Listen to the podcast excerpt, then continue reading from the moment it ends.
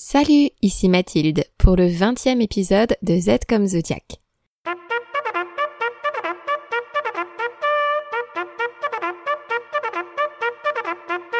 Depuis le début de cette saison 2, nous avons rencontré le roi Soleil, la reine mère Lune, le messager Mercure et la dame de compagnie Vénus.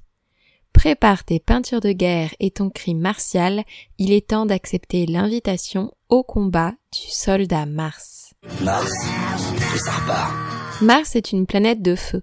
Si le roi soleil de ta carte décide de ta devise à honorer et de la guerre qu'il va falloir gagner lors de ton existence, Mars symbolise ta capacité à passer à l'action, à agir, à rentrer dans le game, à te lancer sur le champ de bataille, à dégommer des gueules sur le ring de boxe. C'est un agent d'action. Car hélas, on peut tout à fait idéaliser quelque chose pour soi-même, être certain ou certaine de ce qu'on veut obtenir, et être pourtant bien incapable de se lancer.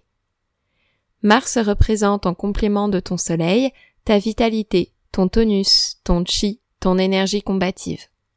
Le soleil présenté en premier épisode de cette saison symbolise la vitalité de tes cellules, et Mars leur mobilisation vers un but ou un objectif. Son symbole cursif est celui que l'on utilise en prise de note pour signifier le mâle, le masculin, le viril.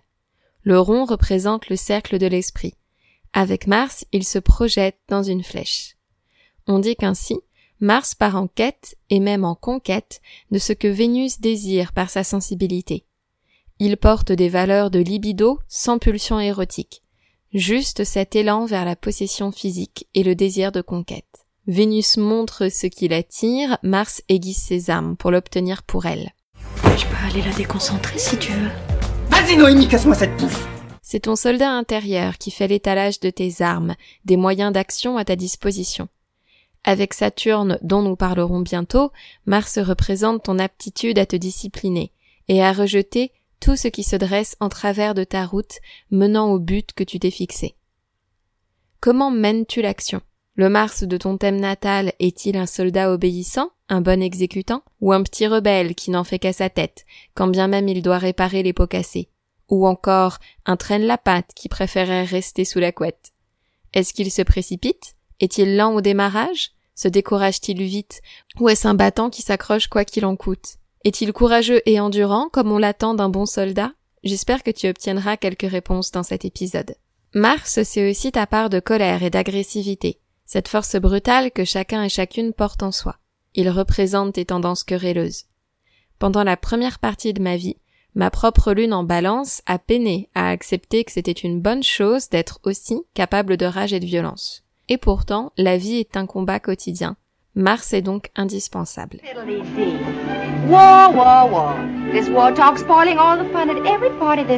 I get so bored I could scream. On le verra, Mars est en relation avec le signe du bélier. C'est donc un astre d'élan vital.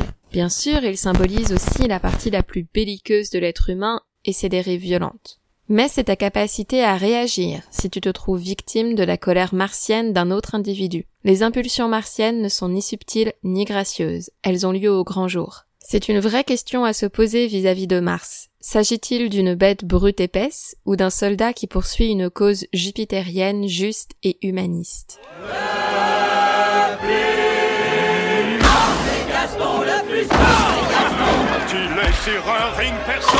Comme Gaston. Il est grand, il est beau et bien bâti. Ça c'est pas du biceps en papier. Mars est une planète d'individualité et presque individualiste. Focus, tu dois suivre ton propre chemin, déployer ton activité, mettre en œuvre ton énergie, en maintenant l'intégrité de ton objectif sans te préoccuper des répercussions. Mars est un self-made man ou une self-made woman. Il se construit pour lui-même et par lui-même et tant pis pour le reste. Tel le guerrier de la tribu de Dana, son but est d'être debout à la fin de la partie. Là où il se trouve dans ton thème astral, il décrit si ta façon d'agir est calme ou ordonnée, agité ou concentré.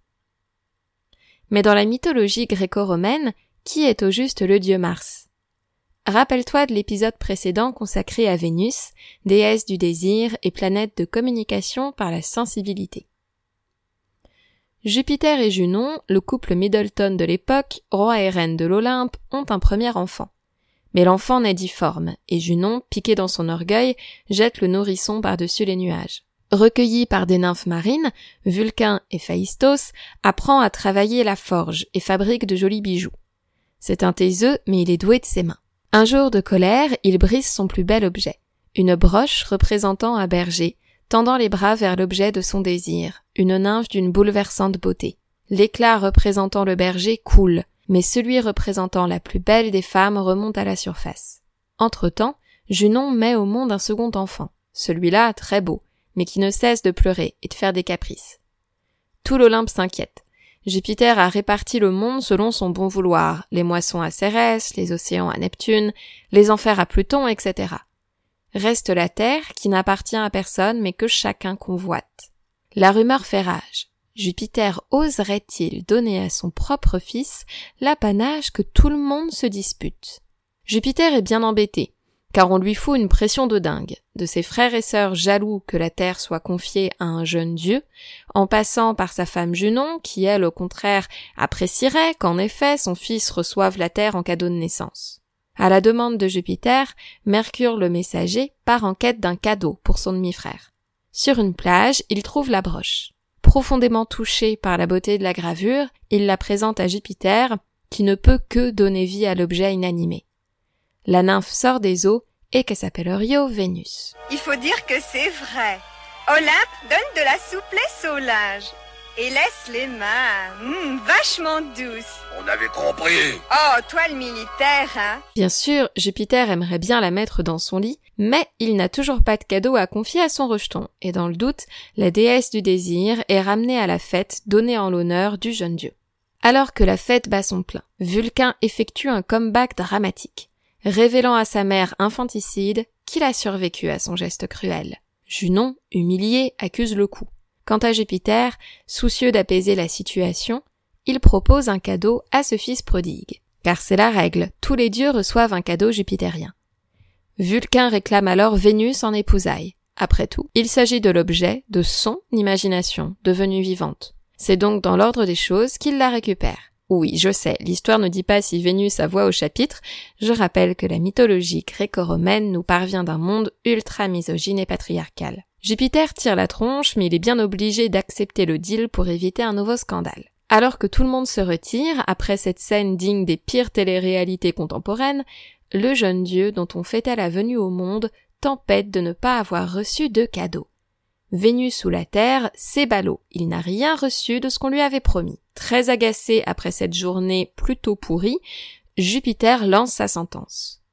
Fils, tu auras pour apanage la discorde, la guerre et la violence, puisque tu ne sembles bon qu'à faire émerger des tensions. Et Mars, nouvellement baptisé, en grec son prénom Arès signifie vengeance et destruction, se jure alors de conquérir la terre coûte que coûte, quitte à la mettre à feu et à sang. D'ailleurs, le nom de Mars viendrait des dieux Marut, divinité védique de l'orage. Son symbole cursif prend aussi tout son sens. Bouclier brandi, épée ou lance tendue en avant, il représente les guerres sans fin dans lesquelles se lancent les hommes à corps perdu. Voilà, voilà, entre ça et la boîte de Pandore, on est bien vernis, nous autres terriens et terriennes. Plus tard, Mars engendre deux fils avec Vénus. Deimos et Phobos, les dieux de la crainte et de la terreur, rien que ça. Il combat auprès des Troyens, et Athéna, déesse de la stratégie, parvient à le blesser deux fois lors des affrontements. Il faut dire que Mars fonce sans réfléchir et qu'il peut donc se trouver à la merci d'adversaires plus rusés et patients que lui. Sais, au basket par exemple, quand tu perds, tu peux avoir l'excuse, ouais, elle était plus grand que moi, je pouvais rien faire. Mais aux échecs, quand tu perds, le mec en face t'a dominé psychologiquement, c'est tout. Le plus humiliant, c'est quand tu te fais souiller par un enfant. Ah bah y en a, à 8 ans, il démonte déjà des grands maîtres, hein. C'est toi, ça fait 20 ans que tu joues, là t'as un CP qui débarque. Dès l'ouverture, tu comprends que t'es pas bien. À 16h, t'es devant l'échiquier, lui il sort son goûter. Il graille son Kinder Surprise devant toi et construit son jouet. Toi t'es en PLZ. À un moment, il appelle sa mère, maman, il reste du candy up à la maison. Non, c'est la honte. Étudions maintenant la trajectoire de Mars dans la roue du zodiaque. Et pour chaque étape astrologique, comparons notre soldat à un guerrier de cette grande épopée que constitue la saga du Seigneur des Anneaux.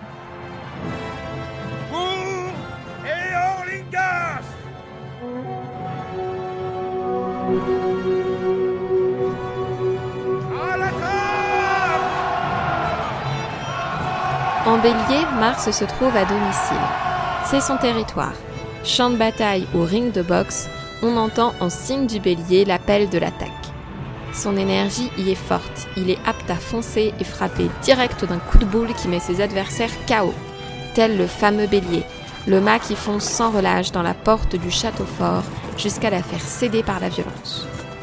Son désir d'action est extériorisé, son besoin d'activité physique est fort, ses colères sont vives et agressives, mais ne durent pas. Rapide et impulsif, il éprouve des difficultés à coopérer.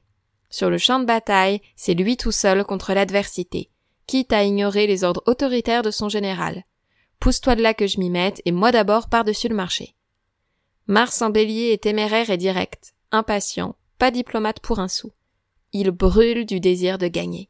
Dans le Seigneur des Anneaux, c'est Gimli, guerrier simple et fonceur, toujours sur le coup quand il faut se taper, soupe au lait mais vite réconcilié. Nous les nains, nous sommes des En taureau, notre soldat est réquisitionné, mais au lieu de se retrouver à la guerre, il est appelé dans un champ de cueillette. Ben oui, c'est qu'on a besoin de gros bras bien forts pour récolter choux et pommes de terre. Mars a de l'énergie à revendre, il s'exécute et devient un paysan travailleur, soigneux et sûr, un peu lent, mais achevant ce qu'il entreprend. C'est un bon gars généreux qui apprécie les choses simples. Mais travailler dans un champ, ce n'est pas pareil que le corps à corps auquel il était promis. Comme souvent en signe de terre, Mars devient un brin passif-agressif, car il ne se trouve pas dans un territoire qui lui permet d'exprimer sa colère.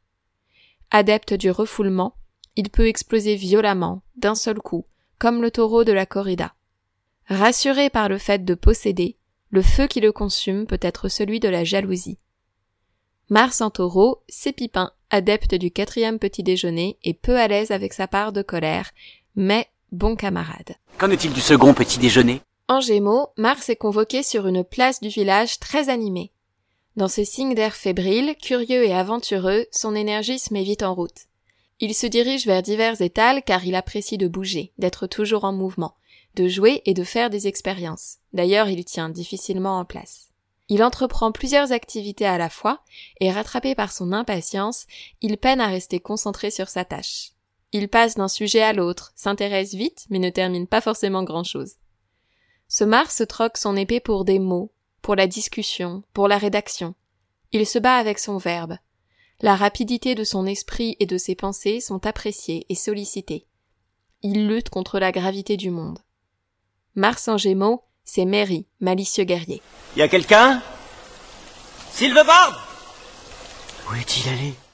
En cancer, notre soldat chute. Le pauvre est appelé dans un paysage qui n'a aucun besoin de ses services. Le signe du cancer, c'est une nurserie, une chambre d'enfant, là où l'on berce, rassure et raconte des histoires à des bouts de chou en pyjama.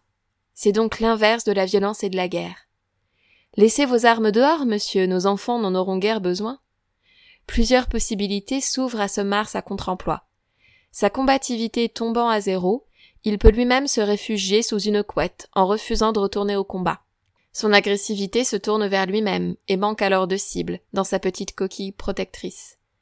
Mélancolique et rêveur, c'est Yves Saint-Laurent réformé au moment de son service militaire, ou ce bien-aimé clown triste de Robin Williams. Mars en cancer peut aussi déposer les armes pour adopter des outils de création, le signe du cancer étant celui de l'imagination fertile et féconde. Il peut aussi se faire vigile. En se postant à l'extérieur de la chambre d'enfant qu'il va protéger, il devient garant de la protection des plus faibles et des plus vulnérables. Mars en cancer, c'est Théoden, le roi du Rouen qui considère son royaume comme un clan familial à protéger, mais manque d'ardeur et devient donc victime de l'affreux Grima langue de serpent. Autant de morts. Mais que peuvent les hommes face à tant de haies En Lyon, Mars devient fier mousquetaire. Appelé à la cour du roi, il est volontaire, énergique, courageux, orgueilleux. Un brin arrogant, préjugeant un peu de ses forces, il se battra néanmoins jusqu'au bout par le pouvoir de l'amour et de l'amitié. Sa fierté et son sens de l'honneur et de la dignité le rendent séduisant et magnétique. Il est full valeur.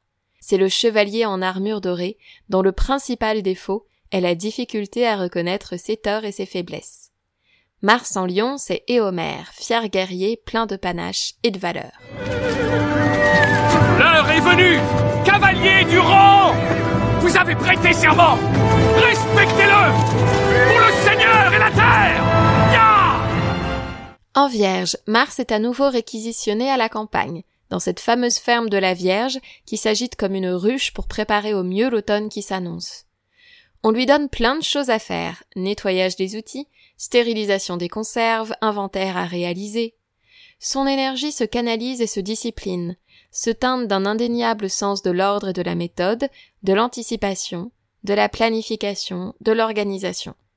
C'est un soldat responsable en quête de maîtrise technique et perfectionnée. Toutefois, l'esprit critique du signe peut le rendre, comme en taureau, un brin passif-agressif. Contre lui-même et contre ses équipiers, s'il estime que l'exercice n'a pas été bien réalisé.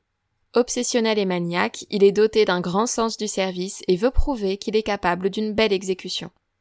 Mars en Vierge, c'est Gandalf, le sorcier absorbé par sa tâche, qui s'agace néanmoins lorsque les choses ne se déroulent pas comme il l'avait prévu. Crétin de tout En balance, Mars aiguise son glaive, prêt à casser la figure de son adversaire, mais surprise, on l'a appelé à l'ONU, dans le cadre d'une résolution de conflit entre deux pays qui se cherchent des noises.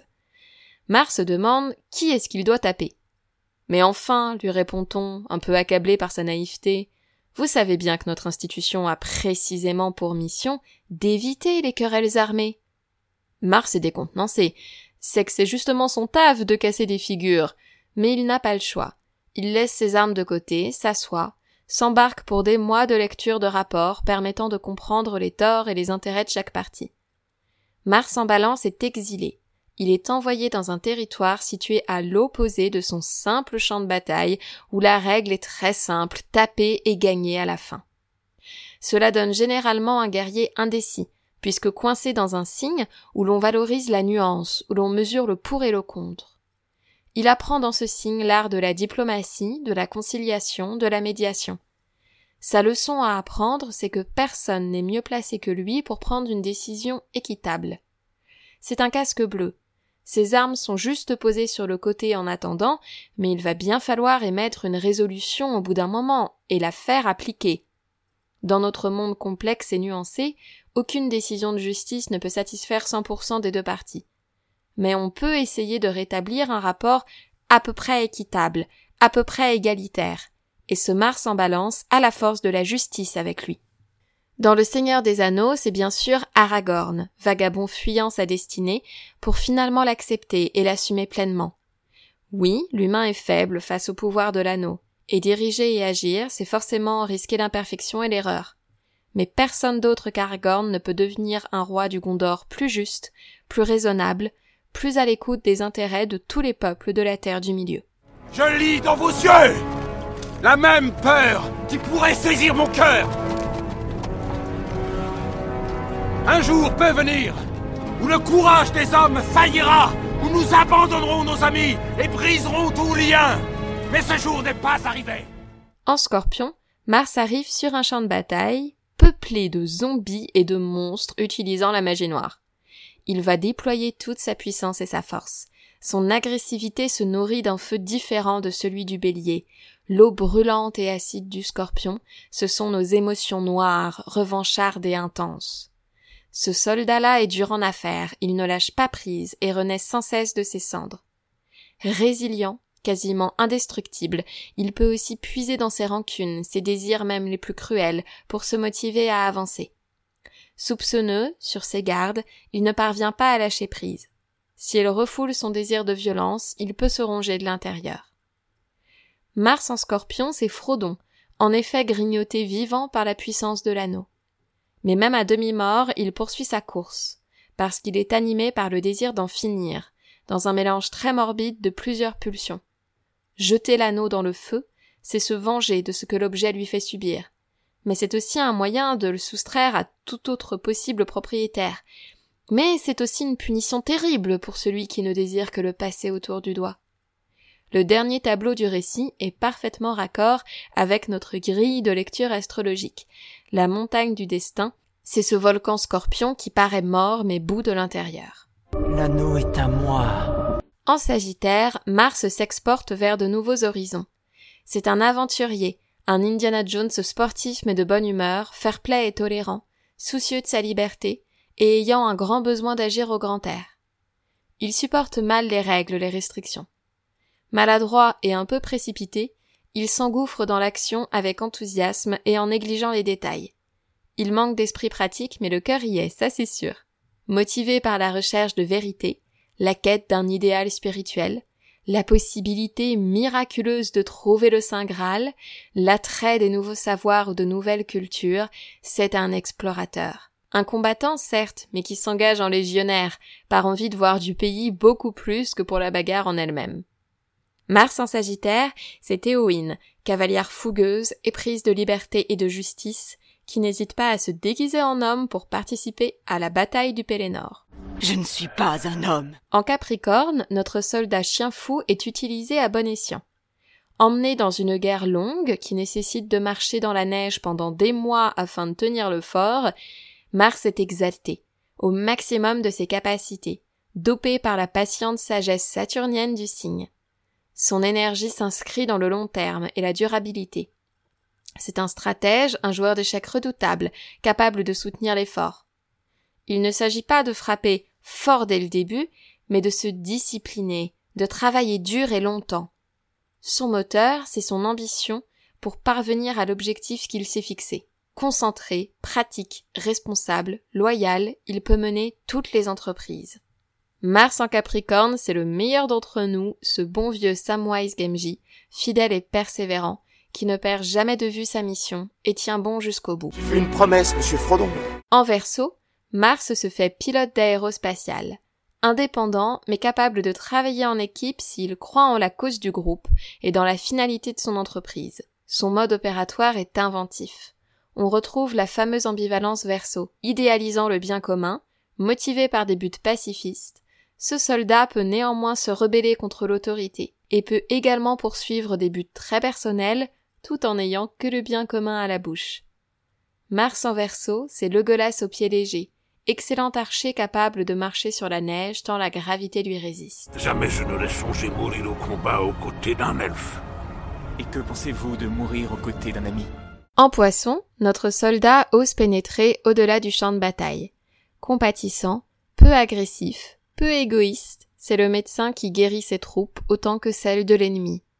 Fataliste, son énergie fluctue au gré de ses émotions. Débordé par ce qu'il ressent, il est motivé par le don ou le sacrifice de lui-même, mais rarement par ses propres intérêts. Mars en poisson, c'est Faramir, victime de la bêtise crasse de son père, très attaché à son grand frère, bien que leur père tente de les monter l'un contre l'autre, capable de rêves prophétiques, soldat convalescent, et à même de résister à la tentation de l'anneau de pouvoir. S'il faut vraiment aller à Foncombe, envoyez-moi à sa place. Toi?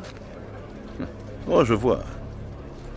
Une chance pour Faramir, capitaine du Gondor, de prouver sa valeur. J'en doute. Je ne peux confier cette mission qu'à ton frère. Celui qui ne me décevra pas. Culturellement, on associe Mars à l'archétype viril par excellence, mais bien sûr, tu peux l'imaginer au genre féminin. C'est d'ailleurs le cas de notre personnage martien. C'est moi Ah, te voilà enfin Mais maman, j'étais... Non, aucune excuse. Allons faire ta toilette. Mulan, dans le dessin animé de Disney, qui aurait fait frissonner de nombreuses petites filles par la modernité de ce qu'elle proposait enfin à la fin des années 90, en est le parfait exemple. Dans ce film d'animation, Mulan est d'emblée exilée en balance.